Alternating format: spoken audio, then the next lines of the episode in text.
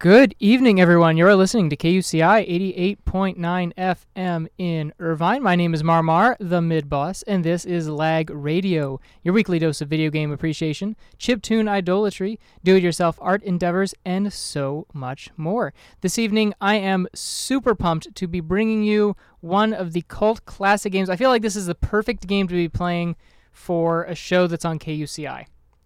This is the cult classic quirkiness that's just Oh right, yeah. It's a obviously good mainstream- personification Of Yeah, yeah, yeah. yeah. mainstream is not going to get this game, right? That sort of thing. Uh, Earthbound. We're talking Earthbound this evening. Super Nintendo classic from the year 1993, also known as Mother 2 Well, in Japan. Earthbound was 95, but Mother 2, I think Ah, was. okay. I'm not sure how Is much it how much 94? delayed it is, but yeah, I, I thought it was 95, but it might be 94. We'll double check on those dates. We'll get those right for you. But regardless, it is a trip. It is one hell of a trip, and we're going to be covering it in full this evening. We're going to be talking about the development, which is a very, very special story. It's quite a bit to tell and discuss with regards to that. And we're also going to be going over, of course, the story. Now, special thing about tonight's episode compared to our previous episodes, tonight we're going to be splitting it into two parts. Yes, there is so much to cover in this game. I mean, it is an RPG. There's a lot in it.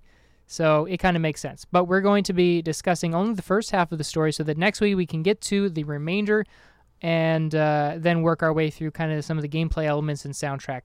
Speaking of soundtrack, though, of course, even though we're going to be splitting up the show into two parts, we are going to be playing a whole heaping helping of music from this soundtrack that is just so unique, so different, so ahead of its time. It's done Ah. by the guy. What's funny, I didn't even think about this, but it's done by the guy who did the music for uh, Metroid and Super Metroid. Is it really? Yeah, what's his name? Is it on here? Uh, it is Akio Omori. Oh, Well, one other, of the names. The other guy, whatever his name was. Shoot, I'll find it. I, I, it was uh, Tanaka, uh, Hi- Hiroki Tanaka, or something like that. I'll, I'll find out his name. Oh. But he did the music for Metroid and Super Metroid. Huh. And what's funny, I didn't see that connection, but Mother Brain and Mother. Hey, you're right. But anyway, yeah, like I once I realized that, which I didn't know why it took so long, I was just like, oh, okay, I can hear some of the really environmental elements in it. But like this is definitely some of his best work. I mean, no, I know it's like a combination of two or three guys, but yeah, they're all really good. Mm, for sure. We're going to be covering them all just in a moment.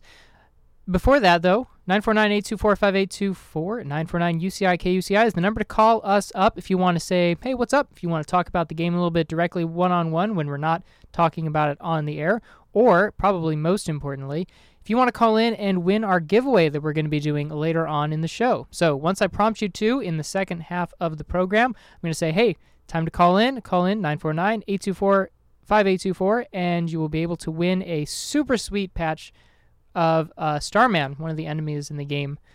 The Starman. It's a silver one, and it And looks it's all actually the spiky. final spiky. Starman too, because he Oh, has yeah. spikes. The spiky dude, yes. Yeah, he's super cool looking. You It's can put it on your. sweet Uh, patch. Yeah, yeah. You can put it on your backpacks. You can put it on your jackets. You can put it on uh, anything and everything. I guess that you could sew or iron stuff Mhm. onto. So, yeah, it's going to be up for grabs later on. So make sure you get that number ready. Get your phone on charge, and that way you'll be Speed able to dial. call in. Speed dial. Is that still a thing? Gotta put well. I, I think guess. it is on Android phones. At least Android phones. You can just press and hold a number, and it'll actually do speed dial. Oh, that's I don't know neat. That's necessity is because you can just type in a name, but whatever. Android's got your back. That's pretty good. All right, so yeah, be ready to call in. Until then, though, let's listen to this wonderful music. We're going to start off with chronological. We're going to start off with some title screen music and then some opening credits for you, followed by Your Name, Please. Yes, that's a good one. And we're going to listen to the noiseless version. But maybe we'll listen to the noise noisier version a little bit later on. Hmm. We'll see. Hope you enjoy it. Again, thank you for listening to KUCI 88.9 FM in Irvine. My name is Marmar the Mid Boss. I'm joined in the studio by, by the way, Alex, my palette swapped. What's up? And we are Lag Radio. Good evening, everyone. You're listening to KUCI 88.9 FM in Irvine. This is Marmar the Mid Boss here with Alex, and we are Lag Radio discussing the one and only Earthbound, also known as Mother 2 in Japan. So, we're going to be discussing the history and development of the game first off. And we're going to begin with the father of Mother, the father of the Mother series himself, Shigesato Itoi, a copywriter from Japan. He is the brains behind this franchise.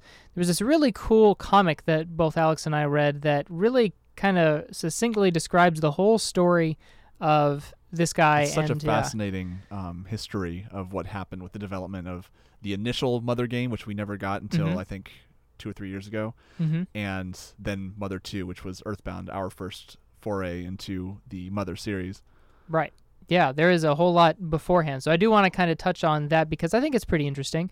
Uh, this man, Shigesato Itoi, or uh, I'm just going to call him Itoi from, from Yeah. here on out, he was a copywriter and he just kind of had this affinity towards video games ever since I think when he was younger. Maybe I, I think he mentions the in this kind of interview slash comic made about him that he had a asthma issues and he found that through playing video games that he was able to kind of get through this tough time where he couldn't even like get out of bed it seemed like he was just bedridden um, but he found that playing video games specifically mario from the from the nes system uh, yeah really helped him through that and so he didn't come from a video, video game background whatsoever didn't know how to make them didn't know anything really probably about the industry. It was pretty early time too in the video game, the history of video games, I guess you could say. I mean, of course, Pong had come out long before then, and there's other systems, but this was during the NES days, and uh, yeah, it's pretty pretty before it hit the mainstream really really hard. So uh, he just wanted to make a game, and he didn't really dig the RPGs that were happening at that time. So stuff like Dragon Quest, stuff like Final Fantasy weren't really to his tastes. He couldn't relate to it, and that's Yeah. the big part about Mother, is the player relating to the characters, and he Right. wanted to kind of create that. Yeah, I mean, you can only have so many instances where you are a sword wielding hero off to save the world again with your various different adventures, and here's the archer, and here's the mage, and And while that's interesting because you know you can see these fantastical beasts and stuff you don't normally see in real life, and you read in stories, you can't really relate that much. Right. So he wanted to make a story that was about a relatable character going through some sort of extraordinary circumstance. And Just a so normal person that just something happens to their world. Yeah, and so his story originally he he said he was going to open with some sort of paranormal activity thing that disrupts the uh, flow of life, the everyday flow of life, and then some average kid would end up facing off against a monster all by himself. And so he just kind of kept on putting down more and more ideas and even though he was doing this, this is one of my favorite parts of this whole tale. He kind of didn't really do anything with the story. After he'd made it, he was just kind of waiting for this, I don't know, this heaven sent reply from some big shot He in the industry. Yeah, that's kind of like pie in the sky dream that a lot of us have when we're younger. It's like, well, someone will eventually find me and or hear of me or hear my story and then want to make it, as opposed to like, going out and like pursuing to try to find someone to develop this game. Yeah, and that's just not reasonable to think that someone's just going to suddenly be like, "Hey, I heard you were writing a video game story, and uh, I'd love to see it." No, it's not going to happen. You have to go out yourself and, and make that effort. So uh, he didn't really know exactly who even to talk to about his game thing, so he didn't really do anything about that. But somehow he ended up on TV. And I don't know exactly the story behind that. Uh, maybe, I, you know, I'm just I'm not sure. I mean, I don't know. I'm gonna say he was just. Well, he was. I think he was pretty well known as a copywriter and, and a writer in Mm, general. okay. So he was on a variety show at one point, um, and um, I guess he mentioned he had an idea, or not had an idea, but had a good opinion about video games and and a different perspective that Nintendo became interested in because the president of Nintendo at the time then approached him and kind of asked him um, or wanted him to to come by and talk about like what he thinks the direction of video games should be or whatever kind of a new a new idea of how to I guess tell stories in video games. Right. Yeah. I mean, it's it's. I think that his passion got through the airwaves, you know, through the TV, and and uh, that's what really showed. What really got the uh, president of Nintendo at the time interested was just his his story about how Mario had saved him and how it got him through such a tough time. And that's the sort of person that I think uh, is is the sort that's going to make a decent video game. And I'm sure that the the president at the time kind of figured that too. So this was the chance. This was uh, this was Itoi's chance to finally share his idea with the team at Nintendo. And so what happens? But he meets a younger, much younger Shigeru Miyamoto, right? Just the creator of everything, basically Mario, Zelda. I don't know why he's not the president of Nintendo at this point, but yeah, creator of Mario, Donkey Kong, Zelda, Yep. all, all these huge uh, names that you know. Yeah. If I you don't mean- know the name, then you probably shouldn't be listening to the show. How? Yeah, gatekeep right now. Let's gatekeep. yeah. Uh, no, Miyamoto is just like a legend. He's an icon in the industry for making these lovable characters that Nintendo has been working off of for decades. And uh, yeah, so the Itoi got to to actually meet Miyamoto and share his story. And so he was expecting some sort of like, "Wow, I loved your story. This was amazing. I'm going to work on this game right away." And instead, Miyamoto was just like, uh, so you want to make this a game, huh? uh, yeah, I'm gonna think about this one. I'll let you know if uh, if we do anything about it, though. And just kind of walks away, no handshake or anything. And so, as a as a young Itoi, having just shared his his game, his baby basically Yeah. with with Miyamoto, his idol probably, uh, that was just heartbreaking. That was such a crushing defeat for And he Itoi to actually deal said with. that he cried on the way back from his uh, on his on the train on the way back because Right. how much in despair he was because of that reaction that he wasn't expecting. Right. I know I chuckle at that, but it's it's just it's such a such a crazy really drama filled story. It, it's very dramatic, but it also shows his character. Like he's just he just wanted to to make his story like a reality, and he was I don't know, kind of not immature in a negative way, just childlike, I guess. Sure. Just childlike in a lot of his thinking, and and was just like, oh man, now I don't know if this is gonna be a possibility, if this is ever gonna happen. Yeah, and so now we have to we have to wait along with Itoi for just a little bit. We're going to listen to some music and wait to see what happens.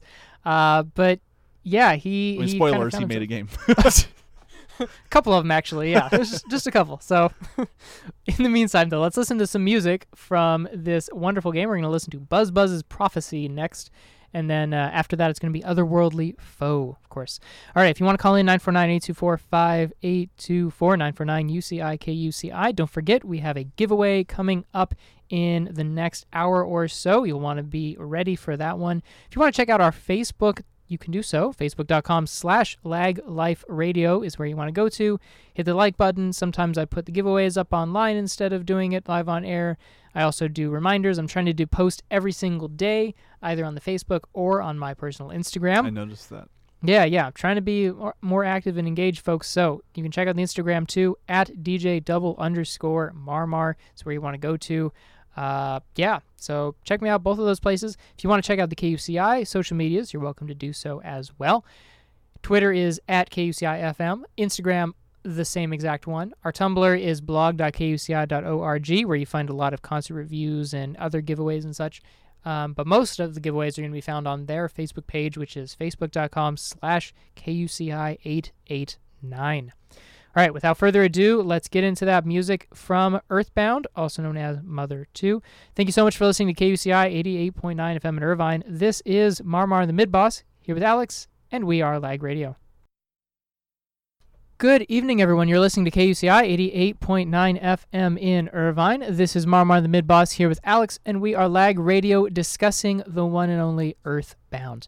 All right, we're continuing on with the story of the Mother series right now. We just last Or left rather, off the development. the development, yes, the Yeah. development story. Um, yeah, not His the story, story. story. His story, Itoi's story. So yeah, where we last left off, he was crying on the train back home because Miyamoto just crushed his dreams and uh, basically didn't even seem interested whatsoever in the story that he'd crafted for. We and just so you know, months we're still talking about Mother, the original one. yes. We're gonna jump to Mother too, but yeah, this is the history of this this incredible creator. Yeah, I think it's really flavorful and, and fun to, to hear about. So months go by, weeks turn into months, and just eventually, somehow, out of the blue, Itoi luckily gets a call from the head of Nintendo's general affairs himself, Imanishi Hiroshi, calls up and says, Hey, we got your team. Let's do this. and so, just out of the blue, all right, let's make the game you wanted And this to was make. like what a year or so after, a month, a few months after this. This So it was just- months after, yeah, Wow. numerous months after, and this was where Nintendo decided to uh, found a company called Ape, APE, Ape Incorporated, and they wanted to do this because they were afraid that video games were going to get too formulaic. I think they were trying to make a company that would do something a little outside of the box. Yeah, they wanted to make a team that focused more on storytelling rather than Yeah. gameplay and just repetitiveness and that recycling of kind of um, different features of of nor- the games that you normally play. But yeah, this it was it was a good choice. Yes, yeah. Nintendo probably saw the success of, of Dragon Quest and Final Fantasy. They didn't own those companies; they worked with them. And jumping ahead a little bit, Ape eventually dissolved and became Creatures, Mm. which uh, helped develop uh, the Pokemon series, Pokemon cards in Japan, and um, does a lot of. I think they still do all like the modeling of Pokemon, like the 3D models and stuff. So Mhm. that all came from, I guess, in a way, Itoi. Not Yeah. really, but like Nintendo's Nintendo's in, uh, idea of creating Ape. Yes, It's yeah, definitely, yeah. Um, Satoshi Tajiri, the creator of Pokemon, yeah, he worked uh, alongside Itoi, not on this project, but as part of like that same group in HAL Laboratories, which was also Yeah. part of. Ape came from Uh, HAL Laboratories too. Yeah. Yes, yeah, which was definitely. at the time, I think the president was Satoru Iwata. Yes, he Or- that'll be again jumping ahead because that's Yeah, going to yeah. come into the story as well. But yes, Yes. Iwata does, does come into this too.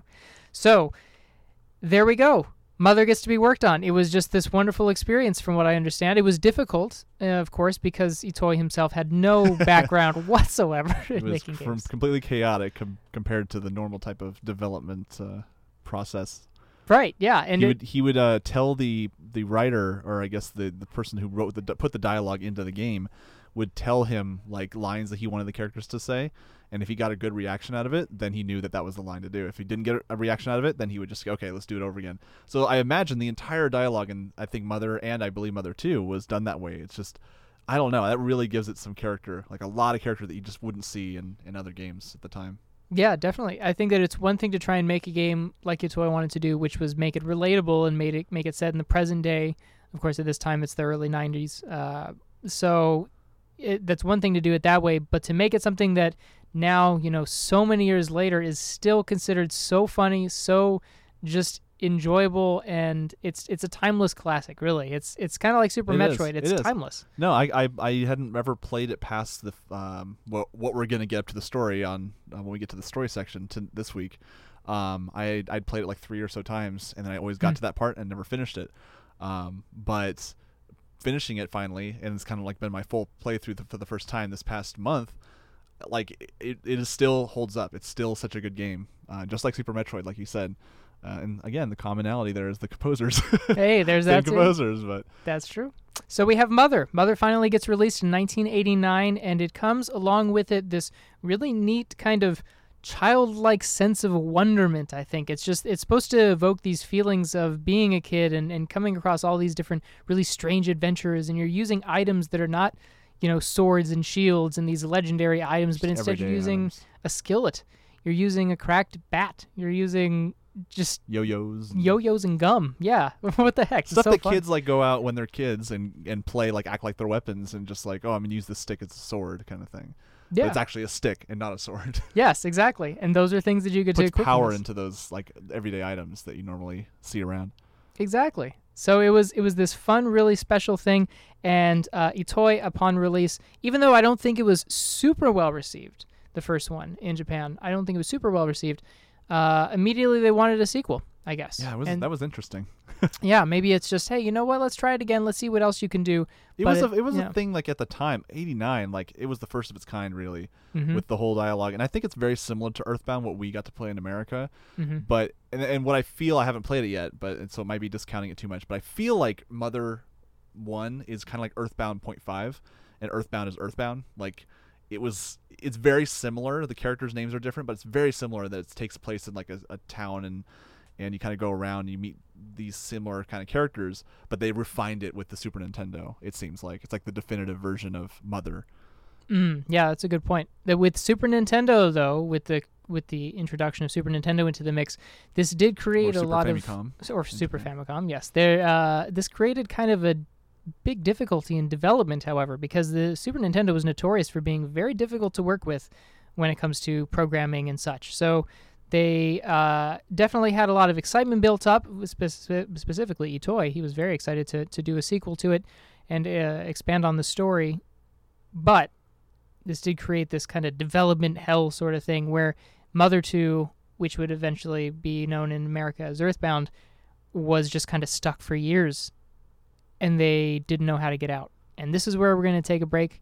We're going to listen to some more music and then we're going to get back to how did Mother 2 finally get released? What was the the savior in all of this from you the may development. Be surprised. Yes, you may be surprised.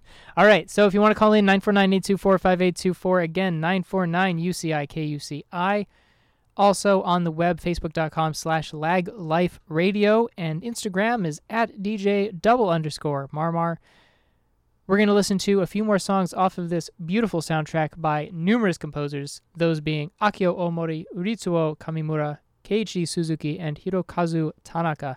Last few songs we listened to Sunrise and the Onett theme. Before that one was Otherworldly Foe, and then at the top of the set was Buzz Buzz's Prophecy. Next up, we're going to listen to.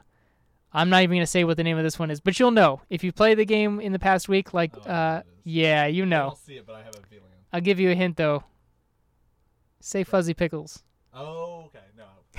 I realized my mic was off this entire time. oh, darn. but uh, yeah, yeah, okay. That wasn't what I was expecting, but and then we'll listen to Buy one. Something, Will Ya? So enjoy the next couple of tracks. We'll be back with the last little bit of how Mother 2 finally came to be. Thank you for listening to KUCI 88.9 FM in Irvine. Again, my name is Marmar, the mid boss. This is Alex here, and we are Lag Radio. Good evening, everyone. You're listening to KUCI 88.9 FM in Irvine. This is Marmar, the mid boss, here with Alex, Hey. and we are Lag Radio. We are going over Earthbound this evening, a timeless tale from the Super Nintendo era. And we are just about done with the story of the development of Mother 2, also known as Earthbound. it's very interesting. So it's taking up a whole good portion of the show. Yes, yeah, but I'm glad that we were able to get through all this. So, um, before we get to the rest of the story, however, just real quickly, we listened to uh, all songs from the soundtrack of Earthbound. Most recently was Hospital. Before that one was Enjoy Your Stay. Before that one was Buy Something, Will Ya? And then at the start of it was What a Great Picture. All those songs very, very important, and you hear numerous times throughout the game because they are stuff like the store theme or the hospital that you go to in every city, pretty much and uh, the what's it called? The hotel theme. I like that one a lot. Enjoy your stay. Oh yeah, yeah. yeah the Yeah. hotel theme. And uh, when you get your picture taken which is just this random occurrence. We'll get into that later on maybe maybe next week's show as well but it's just this really random occurrence where a guy kind of pops up and takes your picture i yeah it's it's mind-boggling and it's amazing anyways so There's some meaning to it, but you you have to play the whole game. Ah, all right i'll get to that Yep. We'll I'm not going to say nothing all right till so next week till next week because we do spoil. We're we are going to spoil the game. So if you haven't beaten the game yet and you started it last week, uh, it's tough. It's tough to beat in like a week. So It's a lot. For me, it took 30 hours total to uh, to beat the game, but you want to take your time, kinda, and it's very enjoyable. It's very worth it. Mm. All right. So back to the story here. So we had Mother 2 in development hell. It was not able to go anywhere after a number of years that was being worked on. They just kind of couldn't figure out a way through some of some of the development problems. So they needed someone to come in and change things up. And that person turned out to be the one and only Satoru Iwata of HAL Laboratory. He was the one to come in and kind of give them a different viewpoint and how they should he be is a progressing. gaming wizard. A wizard. Like, that's a great way. He. I, yeah, I don't know. I want to learn more about this guy because he's he is just yeah. He has such good idea. Well, I don't know. You'll get into it, but so many good ideas with like de- development and the programming and everything that and a fresh set of eyes that they didn't have for this this project. Yeah, exactly. Iwata was able to come in. He was able to kind of talk to Itoi and the team directly, and he was able to say, "All right, so if we kind of take what we've got so far that you've been working on for four years, it's going to take another two years probably to finish this game, which is wild because that's a very long development. And by that Time. time, the Nintendo 64 would be out. I think. No. Yeah, it was pretty close. Mm. 95. The uh, N64 came out in 96, right? I think it was later. I'm probably thinking, yeah. the I PlayStation right. came out around 95, 96. Yeah. Either So way, it was taking a long time, and they and they were just about to cancel the project, pretty much. Yeah, it was in it was in rough waters. So uh, Iwata comes in and he says, "All right, it's going to take you another two years if you keep going the way that you have. However, if you don't mind, if we start from scratch, we can probably polish it up in about six months and have it out in the next year." Which is wild, and that's quite the It's Quite the weird to hear that. Yeah. yeah. Just like, all right, let's start over, and I'll get you the game in the next year or so.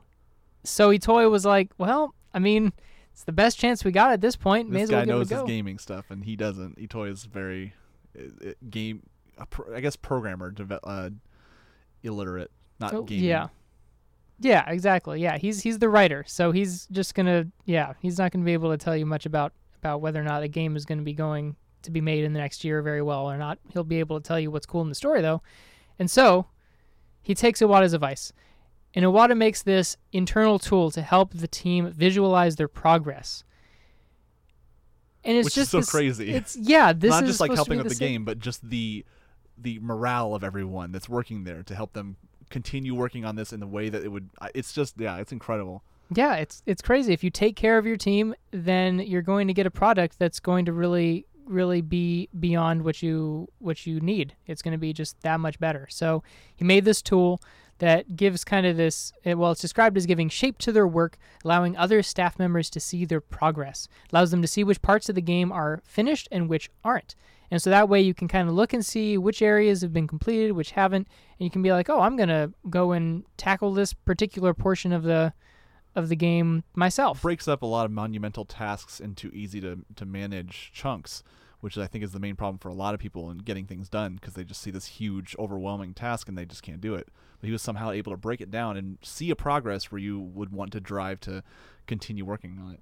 Right, exactly. And of course, Iwata was there for some of the programming, the coding itself uh, himself as well. But the main thing I think was just changing the the environment for the team and and making people really want to be there and work uh, in a different way and, and harder probably too. So keeping everyone in high spirits. A lot of the times they would spend the night inside of the uh, president of Nintendo's uh, office. So they referred to it as the President Hotel. Very fun stuff. And so yeah, eventually, exactly just about one year after Iwata joined the team, Mother 2 was released to much acclaim? Question mark? I don't know. Yeah. I mean, the first game was a cult classic, even in Japan. It, it had fans. It didn't have not a sure huge how the yeah I'm not sure how the reception was in Japan for Mother 2. Um, would you want to get into what the Earthbound reception was? Yeah, go for it. Oh, I just meant I was asking you. Oh, okay. well, I, I don't think that it was hugely, hugely popular. they tried. They they marketed it in a weird way. I don't know what made them think. I guess because like the whole premise of it is done, uh, which we'll get into in the story portion of the game. Uh, it was done in like Itoi's mind of what American life would be. So Mhm. maybe they thought, oh, it's you know kind of relatable. It's a quirky RPG. Let's get it out here. They did a lot of work in translating. There's so much dialogue in there. I'm just, I can't. I for that time I can't believe like just that was actually finished. Right, definitely. It's I think one of the advertisements for it was this game stinks, and there was some sort of like smell of they really went thing. with the whole 90s gross out humor thing uh, Yeah. with with marketing it where it's just like like there's slime that burps and and all this like gross stuff um and I don't think it really did that well um it also was just and we'll get into this in the next uh, week but uh the difficulty for it was kind of kind of um well difficult the the it included a player's guide because it was so hard to follow sometimes and you get lost a lot. So they included a really like and now it's just a huge collector's item because it's there's so much love put into it. Um, but they just kind of helped you through the game like Nintendo Power uh, magazine would. And uh, yeah, and it was just like I, I don't know how much they charged for it, but Mm. I don't know if it was more than a normal SNES game. But it was just in a big box. Probably did well for like you know standing out from other games True. but it just a lot of people. I mean, I myself included. I remember seeing it at um, at Main Place when I was younger. There was a record store there, and I remember seeing it in the window of the record store. Hmm. And I was like, I was like, oh, I just noticed the game. I remember it, and then my friend had it. I never played it then, and it was just like I just know it was a thing. But now it's and I can now after playing it. After how many years now? Over 20 years. It's like I can totally see. Like I really wish I could have gone back in time and done that Sure. but I don't think I would have enjoyed it as much back then as I do now when I'm actually paying attention to the story. And like as a kid, I wouldn't pay attention, and, or it would just be way too. I don't know. I don't know what I would have thought, but Yeah, I think that there's a there's a number of, of games that I or movies or something that I've seen as a kid and now looking at it from a totally different perspective as an adult, you can kind of sometimes you can appreciate it better. Sometimes you're like, "Oh yeah, I totally didn't see this really mature theme that was underneath yeah, what looks like to be some sort of kid movie." or game, and then there's other times where you go, "Wow, this is actually really not that deep and pretty surface level." What was I thinking as a kid? I, I was think dumb. it would have been great to play it as a kid and then play it again as an adult and get all the stuff I didn't get as a kid. But it's just I do remember seeing it there. I just don't remember hearing much about it. I had one friend that had it. And that's it. Right. But yeah, I- don't. In America, did not do that well, which is what made it. A part of I think what made it very interesting for people to retroactively go back and play it, and then this huge fandom spawn from it. Exactly. Yeah, the definition of a cult classic. This one for sure. So there we go. Mother Two was released finally. Mother Three was greenlit for uh to be worked on And it actually had a trailer and stuff too. and a demo. Yeah, 1999. I think there was a demo for the N64 at uh, Space World, one of the kind of conventions in Japan. But no, then it was canceled. Yeah, it's kind of it's it's a little bit of a running joke at this point in the industry for Mother being canceled, such that there was even this website. I love this website, thehardtimes.net. They uh, they did a fake article, kind of like the Onion, but for video games and stuff. And they reported the the Nintendo of America COO, you probably know him, Reggie Fils-Aimé. He announced that there is going to be development, promotion, and cancellation simultaneously of three new Mother titles. this was a great article posted just last year.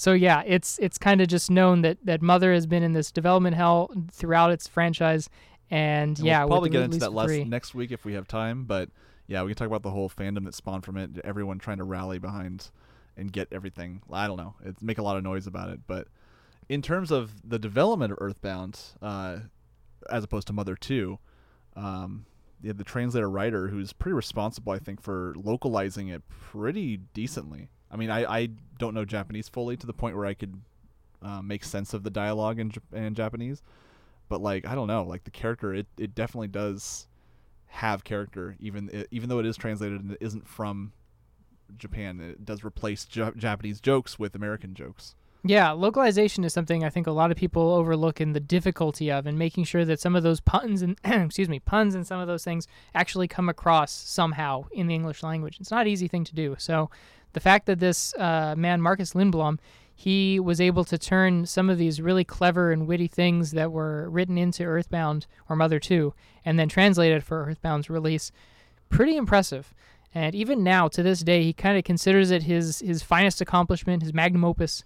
Yeah, and you can really tell if you play the game. You talk to every single thing that you can talk to, or look at everything, every single thing you look in, look at. And like I said earlier, it's just I don't know if I said this off air or on air, but like everything is has such rich uh, detail Mhm. that like you won't just it, you won't really see the same dialogue twice. It's like Mhm. everyone has their own personality, which is really quite a feat to to do for a game for any game. It's amazing. It, yeah, like you were saying, everything has its own dialogue. The the thing that sticks out to me, and again, I'm kind of getting ahead because of the story and all that, but there's a point in the game where you're in this desert, and in one corner of this desert, this tiny little pixel is a black pixel, and if you talk to that one little black pixel, apparently it's a black sesame seed. Yeah, and it was just it's been looking for its love its white sesame seed lover. And uh, they got they got yeah it's, it's crazy. It has its own dialogue. So it's so good. yeah just these little little tiny things. So this uh, marcus lindblom he worked for about four months on localizing this thing for release and some months he didn't even have a single day off he said I can believe that. Four months is very quick. I think. Yeah, for yeah. a game this monumental. with all this dialogue yeah he said he was working 15 to 16 hours per day so it's just you wake up you write more and you go to sleep it's just constant sort of deal so it was a very very important to him uh, very important project to him and it was extremely distressful for him to have the release of earthbound come out and it just didn't have any fanfare. No one really cared about it. Critics initially panned the game as being a little too cheery and they really just didn't understand what was the game i think. Yeah. so now so many years later to have this giant fan base that just loves this quirky unique writing and soundtrack to this title that's so different from final fantasy or dragon quest or anything of its time it's pretty amazing. Uh, a lot the again marcus lindblom he said that he also put a lot of part of parts of himself and his life into the story so for example when you're uh, starting the game, you're able to change the names of the characters that you play as. So Ness, And you do this at the Paula, beginning of the game too, which is interesting. You just Yeah. see these characters and you're like, oh, okay, it's gonna be kind of like Final Fantasy. You have four characters, but then you start as just your initial character is you know Ness, and then you end up gathering everyone later. So it's But- interesting. but there's also a selection when you're choosing his name. You can write out whatever you want, but there's a selection that says I don't care or something like that. Mhm. And you select that, and it randomizes a name, and it goes through a list of about five or so names, I think. An interesting little note there in the Japanese release. Uh, I think the fourth, uh, the fourth don't care um, option on each of those is a member of or someone in the Beatles. Oh, really? Because Itoi is a huge fan of the Beatles. So you have, I think Ness was like John. Um, Paula had Yoko. Um, oh, Jeff, I think was George, and I Hmm. think Pooh was uh, was Paul, and then the dog was Hmm. Ringo for some reason. Ringo. oh no, sad. I know. In the uh, English release for Earthbound, though, at least one of the, the alternate names for both Ness and Paula were important people or names to uh, Marcus. So he actually had Oh, cool. an alternate name for Paula was, uh, I believe it was Lane. No, no, no. It was the name of his wife, which I don't think I Oh. was able to find out. But the alternate name for Ness was Lane, and that was the name of his future daughter. So even after the Oh, release of this cool. game, he named the daughter after that that particular name. It's pretty cool. So yeah, he put some really neat things in that game from just his own personal life. Uh, he even took like just as an example of one of the puns that I think someone suggested to him, he named BH Pickle, which is the name of one of the mayors, uh, I believe the mayor of Twoson. Is that right? Sure. It was either Twoson or Threed, but BH Pickle Hmm. was the mayor of the town, and uh, BH stands for bald head. oh. that's, I don't know. That's he's a perfect uh, perfect translator for that game because it seems like he just gets the humor of it, or maybe that's why it's it has that humor because it's of his translation. Yeah, either way, it's it stands as its own very special, unique product, and we love it. So we're going to be talking more about the game now for the story in the next coming hour. However, until then, we're going to listen to some more amazing music from the soundtrack. Again, the soundtrack is by a number of individuals: Akio Omori, Ritsuo Kamimura, Keiichi Suzuki, and Hirokazu Tanaka. And those are four names, not one huge long name. yes, good point. Yes, good point. And we're going to listen to their stuff from the Earthbound soundtrack. Next up, very cool stuff. We're going to listen to the some of the battle themes. So, oh yeah. yeah, oh, so good. Depending on what type of enemy that you're fighting against, there's a totally different battle theme. So, for example, the next song is Battle Against a Weird Opponent. That's actually the name of the song. Yep. And after that, it's going to be Battle Against a Mobile Opponent. So, don't forget later on, we have a giveaway. You're going to want to call in 949 824 5824 949 UCIKUCI. You're going to be able to win a super cool Final Starman patch. Final Starman spiky, patch. the spiky Starman. Spiky Starman. He is silver and glorious, and you're able to iron him on. If you want to check out anything. a picture of it, you can go to uh, his Instagram, uh, Yes. DJ underscore underscore Mar Mar, and uh, you can check a picture of that one. It's pretty cool. It's pretty sweet. So it's worth uh, it's worth getting us on your speed dial for. Yeah, for sure. Check out the Facebook as well. You can find a picture there if you'd rather. Facebook.com slash lag life radio. And with that, let us get back into that soundtrack. Again, thank you so, so much for listening to KUCI 88.9 FM in Irvine. We are Lag Radio. My name is Marmar. We are joined by Alex. Enjoy. Good evening, everyone. You're listening to KUCI 88.9 FM in Irvine. This is Marmar the Midboss here with Alex, and we are Lag Radio. We just got done listening to a handful of songs from the Earthbound soundtrack. Most recently, the wonderful Paula's theme, which I didn't know. There's some history behind it. Would you like to fill us Well, in? I guess the simplest way I'll say is it's actually a remix of uh, the song from Youngtown, which is a town in, or at least the English release of the name, uh, in Mother One, which just got released as Earthbound Beginnings, I think two or three years ago Yeah. on the Wii U console. But yeah, so it's like the exact same song, but just remixed in SNES sounds. That's so neat. Yeah. I would totally do that. If I had a sequel of a game, I would remix some at least one track and be like, all right. well, they use is they use that. Uh, um, what's that? The Frankie theme, the one that you played in the last block. Oh, that okay. was originally also from Mother One as well. So, Okay. which is that kind of uh, the the blues. What is it?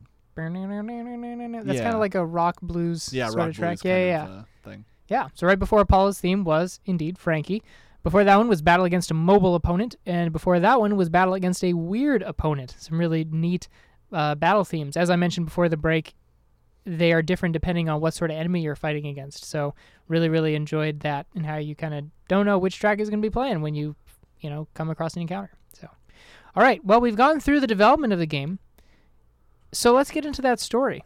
We've got a, lot to cover Thirty hours worth of story. No, not really. Yeah, no, we're definitely going to run through it as best as we can, but let's get right into it. So, first off, you start off the game as Ness. He is a silent protagonist, kind of like uh, Zelda from The Legend of Zelda right now. And these are the Link- cana- Link canonical names because you can name them whatever you want. But yes. if the first don't care option that you choose on each of those is what we're calling their names in this uh, story description. Right, yeah. I definitely wanted to play my game. I was thinking, uh, do I want to name it Marmar uh, or something like similar? I wanted to play it straight, like Yeah. the characters' names. It helps to discuss it, I think. So, yeah. So, you start the game as Ness. He is this boy who lives in the town of Onett or Onett.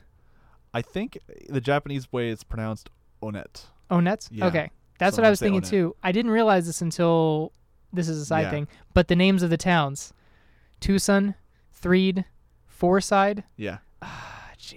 So and good. it stops there. So- Spoilers. But Oh, darn. Okay. Yeah. Well, there we got up to four at least. Anyway, so yeah, he's a boy that lives in the town of Onett. He is just a normal kind of boy. He likes to, I guess, play with his yo yo and with baseball bats, probably. Plays with baseball. So um, he's got those on his person. He wears a cap to the side because he's a cool dude. Uh, but he's a- asleep in the beginning of the game. And then he is awoken one night from a meteor that strikes a hilltop on the outskirts of town.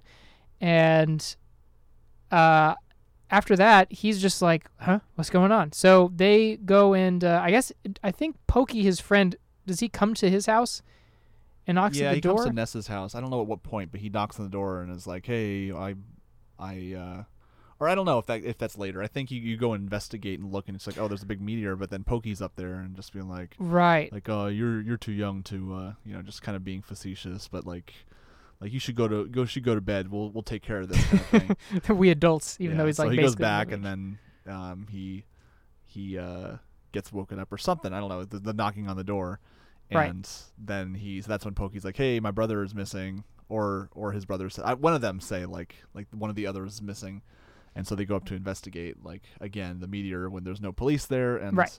that's when they meet Buzz Buzz, Yes, so Buzz Buzz is a special special little thing. Special B. a time traveling insect that came from the meteor who warns of a terrible threat by the name of Giygas. Giygas, right? Is that how you I, I mean that's what I've, Gigas? that's what everyone else pronounces him, Giygas. But then if you look at the Japanese pronunciation, it's Gigu. Oh. So I don't know. I I would still just go with Giygas. I'm gonna go with pretty much what like sounds normal to me. Yeah, I'm gonna go with that. Yeah. So apparently, there's this cosmic destroyer that Buzz Buzz warns you about. Yes, this time traveling bug warns you about. That's going to wreck everything. So Ness is given the mission because apparently there is some sort of prophecy that foretells of a young boy who's going to stop this by collecting eight melodies from their sanctuaries that are around the world, and this boy will unite with the earth and defend against the coming of Giygas. Pretty pretty heavy to start off the story with. pretty heavy yeah pretty out there it's it's very like final fantasy to me all right you got to get to the crystals oh no now they're sanctuaries the same sort of concept now you got to And it's all travel put around on you like without having any knowledge of the game. Yep. But you eventually will pick up all this like as you play the game, which is pretty cool. Yep. And so after you meet buzz buzz also he gets or it buzz buzz gets like stomped on or something or crushed it's this hilarious sequence. He goes back to Pokey's and then his mom is just like, "Ah, there's a bug," Ah! and then yeah. just like hits it out of the air and he just like falls to the ground. this sad time traveling bug breath, yeah he's just like, I I need to tell you. I forgot what he tells them, but obviously it's not important if I can't remember. i guess so just more about the story and like how he's like the savior of the earth and stuff. Right. So Ness being this silent protagonist doesn't, you know, go against his his prophecy. He's like, "Oh, all right, sounds good to me. I'll get on this get on this right away." So they uh he Ness gets to try and find this first sanctuary. But from what he can tell, the sanctuary happens to be on the outside of town. However, it's blocked by a do not enter and a locked door. So there's a sign that says do not enter, there's a locked door. And so he has to try and find the way through that door. And the way that he finds it is from the mayor. But the mayor's not going to give him this key unless he probably helps out because the mayor is just busy with like campaigning and stuff. He's just trying to make all these ads and st- and whatnot. So he says, "All right, I'm not going to pay attention to you at all." And so, what do you do to get the mayor's attention? That's well, probably BH Pickle actually. Now that I think about it. yeah, I think so. I think so. You're right. Uh, but yeah, BH Pickle doesn't pay attention to you until you first deal with a gang at a local arcade known as the Sharks. The Sharks, led by Frankie, who we heard the theme of just recently. Very ominous sort of leader, Frank. Yes. I'd be I'd be shaking. I'd be quaking in my boots. You encounter him and he has two daggers in his hands. it's like okay, so he's gonna like brandish daggers in front of a kid. This little kid. Oh, he has also got like a mobile suit of tank Yeah. thing behind him too. I think Yeah. in this playthrough I beat him so quick, or I didn't even get to see the Frank Meister or whatever the that machine was. I'm like, What oh, the I remember, I remember that thing. Why did I not encounter it? I guess I just killed him too quickly. Jeez, did you grind a lot in the beginning? How did you? I don't remember. This I- was this is like in Wow. June when I when I did the earlier part of the game, but I don't know. Jeez, because when I first fought Frankie, he kind of just wrecked me, and then I came back to it. I probably did and- grind yeah, a bit. Uh, yeah, you probably did, because that was tough. I think just like right out the gates. I don't know. Either way, you're able to luckily overcome this much older and intimidating leader of a gang, and uh, then you go and talk to the mayor. And the mayor luckily gives you key to get through this do not enter gate door thing. It's kind of like a I think it's blocked off by this abandoned shack Uh-huh. looking thing. There's a bed with springs kind of sticking out of it like no one's been there for a long time. And you go through this cave because this is where the sanctuary is that the time traveling insect told you to go to. and, Stick uh, with us. yeah, stick with us here. You start being attacked by some enemies. Now, these aren't just your typical enemies. You're not fighting against like slimes. You're not fighting against uh I don't know, gang members this time. Instead, no. There's rowdy mice. There's attack slugs. There's black antoids, which are just ants. They're just ants. Pretty much every enemy in the game is an is an adjective and then uh, what it is, an adjective noun, which is makes it. I don't know. The character of that is is super good. I love it. I love it. Yeah. Later on, I, we'll talk about it. But the, also, you do start to fight some uh, human sort of humanoid figures, and they've got Well, the first names too. enemies you encounter are kind of like just dogs and crows, and Right. it's like, well, why are you beating crows and stuff? But you'll later. I don't know if you later learn. I get. We'll get into that later, little later on. But Right, the spiteful crow and and that sort of thing. Yeah. Yeah. that's the the enemies that you're fighting against in the beginning. So yeah, so you're attacked by all these different just random uh fauna basically that are found in the cave. And oh yeah, an important note about this. I don't know how this happened. I don't know when this happened, but apparently Ness has psychic abilities. Psychokinetic telekinesis sort of deal. They call him PSIs, PSI in Earthbound. Uh, I believe in Mother 2 they refer to him as PK. yeah, it's they in Mother Two or the Mother series. Uh, Psi was just for like like assist uh, powers and stuff, and PK was for attacks. PK standing for uh, psychokinesis. Right, right. But I don't know why they just just put all under Psi, and I don't think I, I looked up online and they just there was no explanation of why it was just blanket uh, Psi instead of PK for attack still. So strange. I don't know. I the reason why I knew about this difference even before playing this game, or well, just before playing this game, was that uh, if you played Super Smash Brothers before, Ness's moves, yeah, PK. And I had- that's why I had to fire, look it up too. I'm like, okay, yeah, so that's like all the attack moves are PK, but like they just that's why it's lost Yeah. in translation once Smash Brothers came out. yeah, baffling. I don't know. So you go through this uh, cave to try and reach the first sanctuary, and you slay what else would be, of course, the first boss of this awesome game, the Titanic Ant. Uh-huh. Huge evil ant. This guy was get to tough too. Yeah, he was. He was he was a beast. And for only being Nessa this time, it's a really challenging part Yeah. actually. All so, the all yeah. the game up to until you encounter your second uh, party member is pretty tough just by yourself. Mm-hmm. Mm-hmm. This is uh, we'll get into this in the gameplay portion next week, but that was one of my my biggest gripes of the game was some of these difficulty uh, spikes, Mhm. especially when you're just Ness and you don't have anyone to rely on with. Uh, I mean, you can heal yourself, but you need to have some damage being dealt out at the same time. And yeah, just as Ness, very very difficult. So you slay the Titanic ant. You collect some melody that plays uh, nearby on these steps. Uh, what was it the Little Giant steps or Little?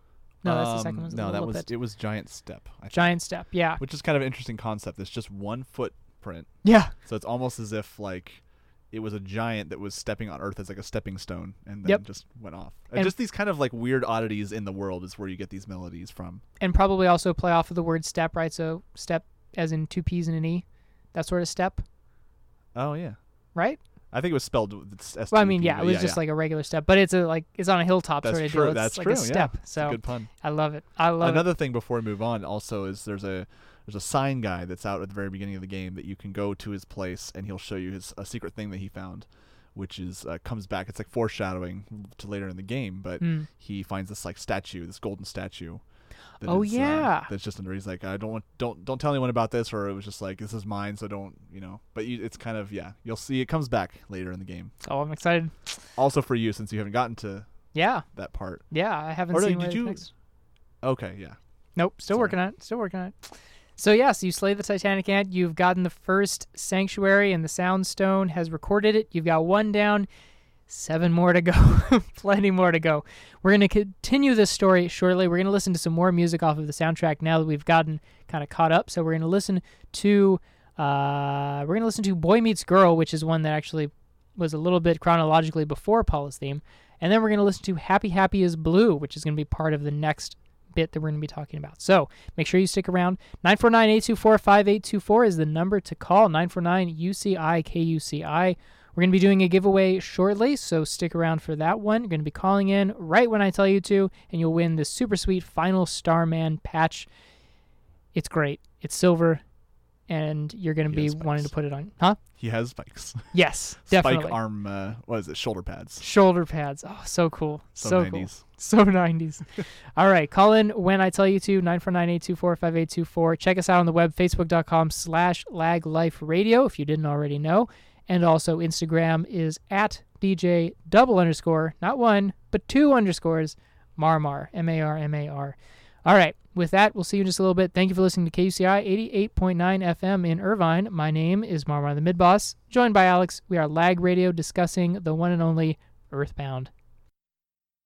Good evening, everyone. You're listening to KUCI 88.9 FM in Irvine. My name is Marmar the Mid Boss. We are joined in the studio by Mr. Alex of Paletti Squapt, Paletti. and uh, we are Lag Radio. So, we're talking about Earthbound. Most recently, we listened to Runaway 5 of The Daily Show. Before that one was Happy Happy is Blue, and before that one was Boy Meets Girl. All right, we're going through the story where we last left off. Ness just slayed the Titanic ant. He reached the first sanctuary, collected the melody, and is ready to move on to the next step. Quite literally. Yeah. Uh, so, what's interesting, I love this part. So, the fact that there was that do not enter sign actually made a difference. You walk out of the cave, and a cop greets you and is like, hey, did you not see the do not enter sign? Go meet me at the police station later on. And so you do. You go to the police station because if you want to try and get to the next town, the roadblock is in front of the road that leads to it. So you go to the police station because it's pretty much the only thing you can do at this point. point, and you talk to I think his name was Captain, was Captain Strange or something. I don't know. It was Hmm. something something like that, and he just gives you a talking to, very like, such a authoritative figure. Shouldn't be doing this, blah blah blah. And now he says if you want to go to Twoson, well, I'm gonna have to give you a test. And so he forces you to fight his police force. what the heck? Are, what are police doing? What they have nothing better to do than just fight a little kid? Like, come on, come on, guys. It's yeah, it's good, and I don't know. I, we we're we're because we have to get through the story, which is difficult. There's a lot of like just different little details in the game. that's worth playing, even if you do hear us talk about it. Like uh, the fourth guy that you run into, he just is like, "Oh, I, I can't beat you," and then he just runs off. So Yeah. you don't even fight him. You end up fighting the last guy. Yep, Such exactly. good dialogue. It is. It's great. Yeah, everything that we're talking about, it, it doesn't do it justice because the delivery is just so. The execution is perfect with Yeah, this dialogue. there's so much stuff. detail that we're leaving out. Yeah, yeah, yeah, exactly. So definitely play the game if you haven't already. You've still got time. We're going to be doing a part two next week.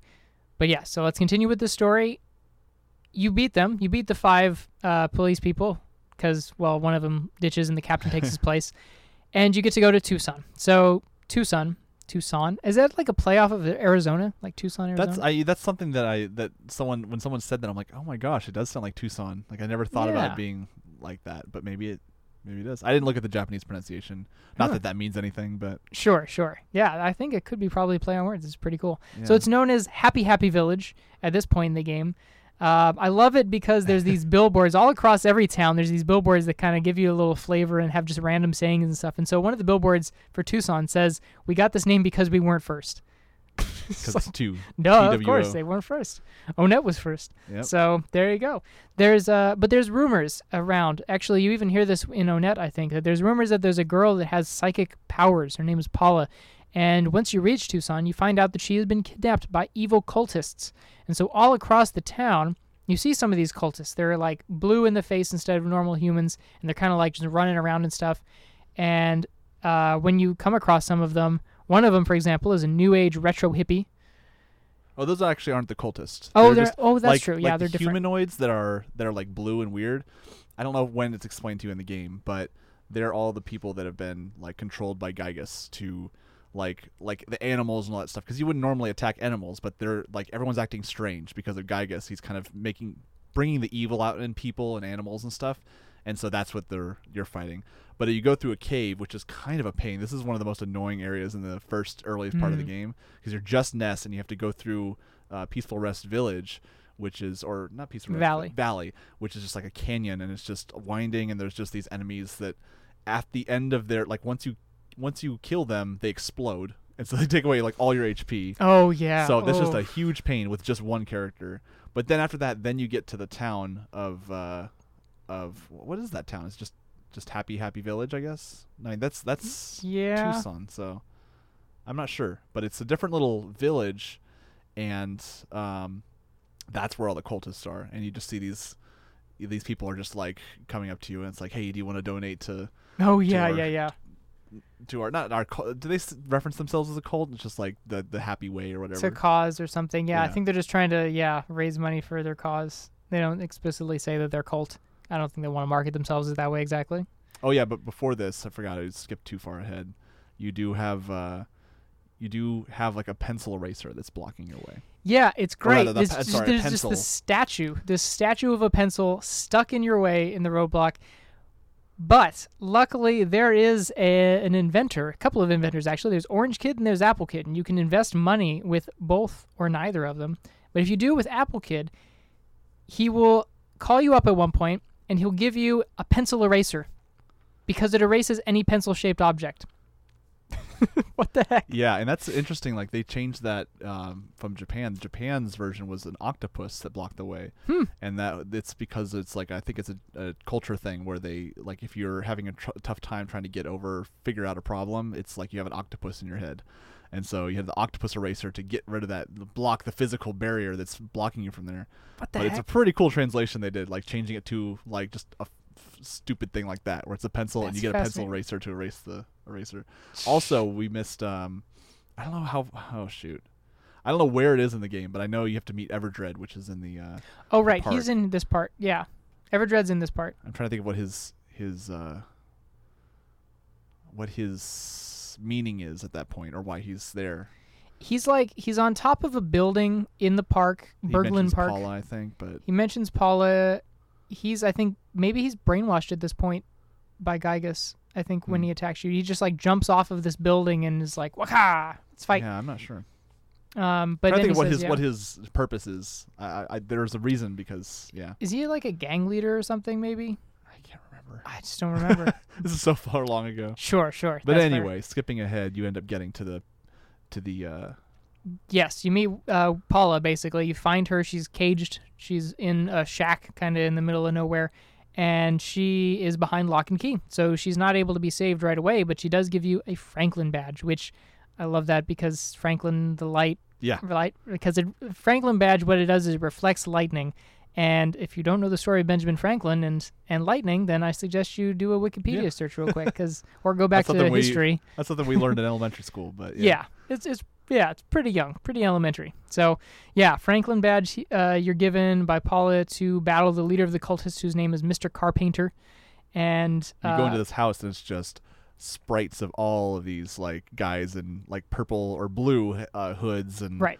And paint buckets, and they want to paint everything blue, and it's just like Yep. making, like they're obsessed with that and how that makes everything happy. Yeah, it makes everyone happy. I love the color blue.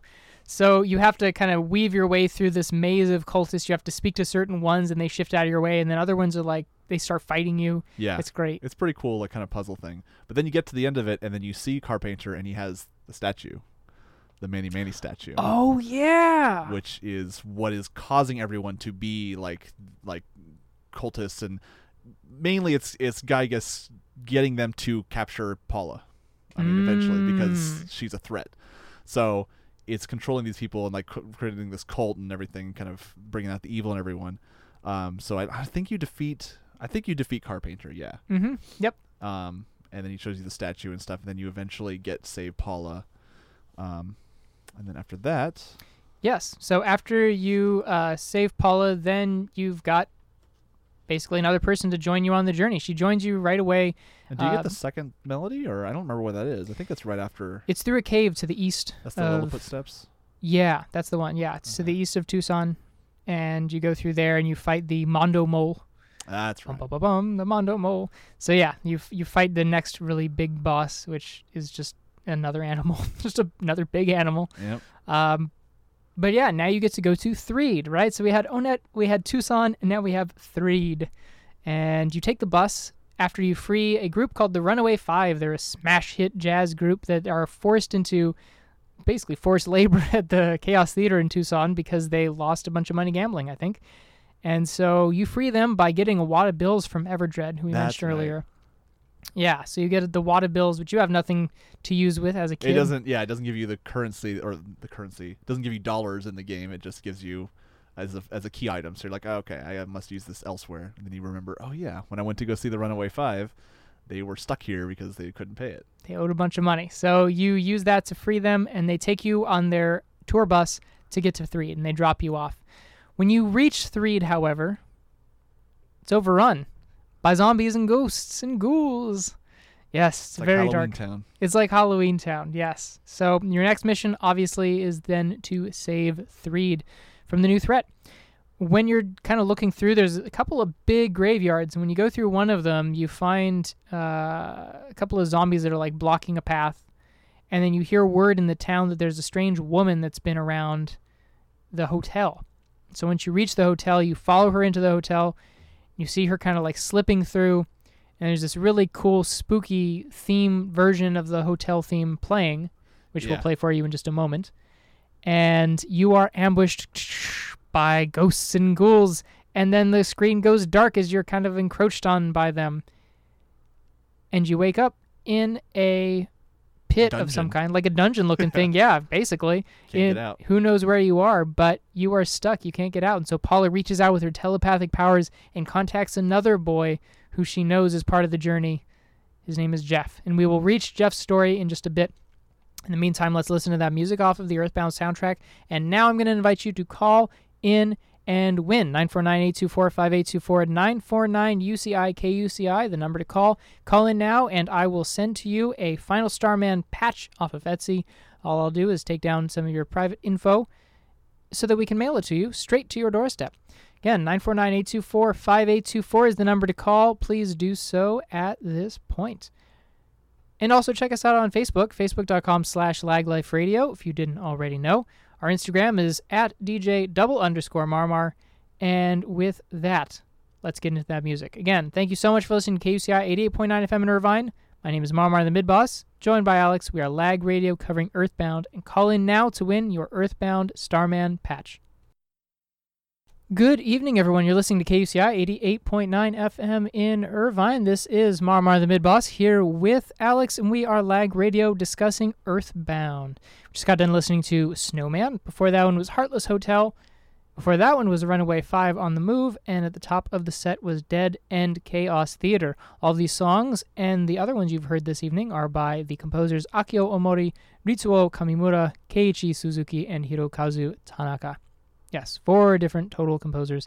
Very, very awesome compilation between them all. So, we are going through the story. We're continuing on through That nicely, nice, aptly uh, placed song that you just ended off with.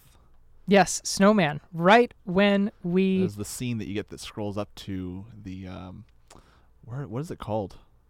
It's like the boarding house kind of place. Yeah, it's like a boarding house. I thought it was an orphanage at first, but yeah, I guess it's like a boarding house. Um, yeah, so the cut was last where Paula telepathically messaged out Jeff and said, "Hey, we need your help to get out of here. You're part of our group." And yeah, so you start now. You wake as Jeff. You wake in a random boarding house in the middle of nowhere, but there's snow everywhere.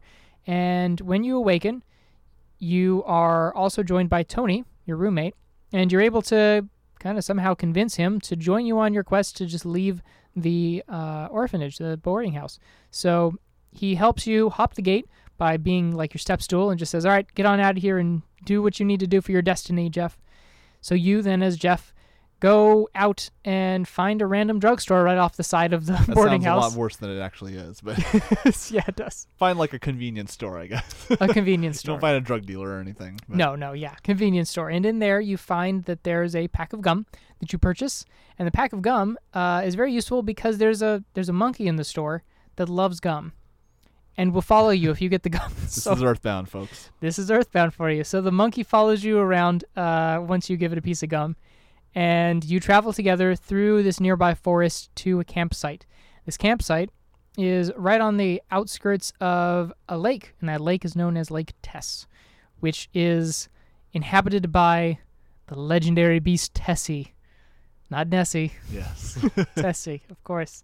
And there's all these like soldier guys with these binoculars, and I love it. Even if you go inside of their tents, they're still like they've Yeah, got their still binoculars, out. out. What are you looking at?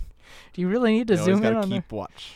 Yes, always got to be careful. Be be vigilant. So you are uh, then going to have to get to the other side of this lake, and the only way you can do so is by riding Tessie. Tessie Yep. appears and kind of takes you, so you just ride on Tessie. You gotta give the gum to the monkey, and then he board, he boards Tessie and convinces him. Yeah, it's this is how it works. That's Earthbound. Then you go across the uh, you go across the lake, end up in a, a cave You from. Uh, cave?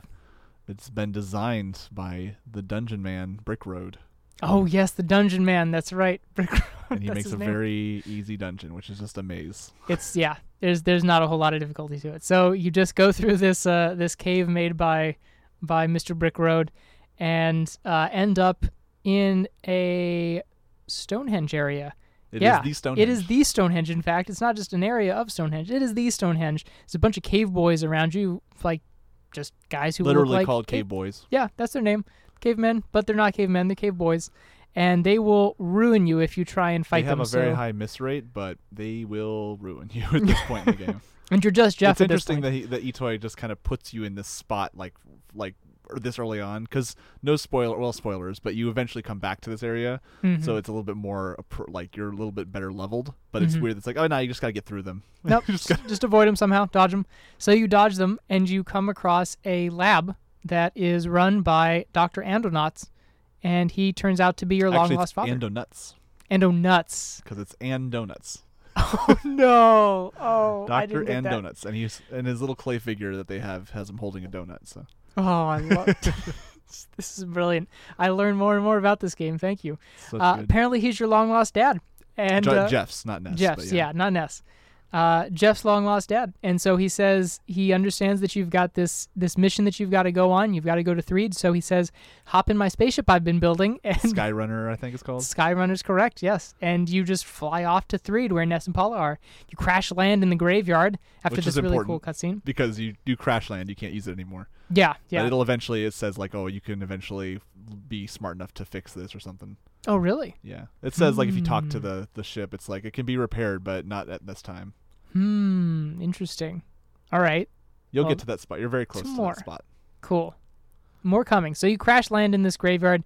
Uh, it makes this big hole in the ground, and boom, there we go. There's Ness, there's Paula, and you get to find your way out of this previously uh, locked room together. You're able to get through there. So you escape, and you fight the zombie infestation with another invention from the Apple Kid. and that's another thing i don't think we mentioned in the first part you had to have invested in apple kid to even progress past the uh the pencil statue. Right. because you had to get that invention.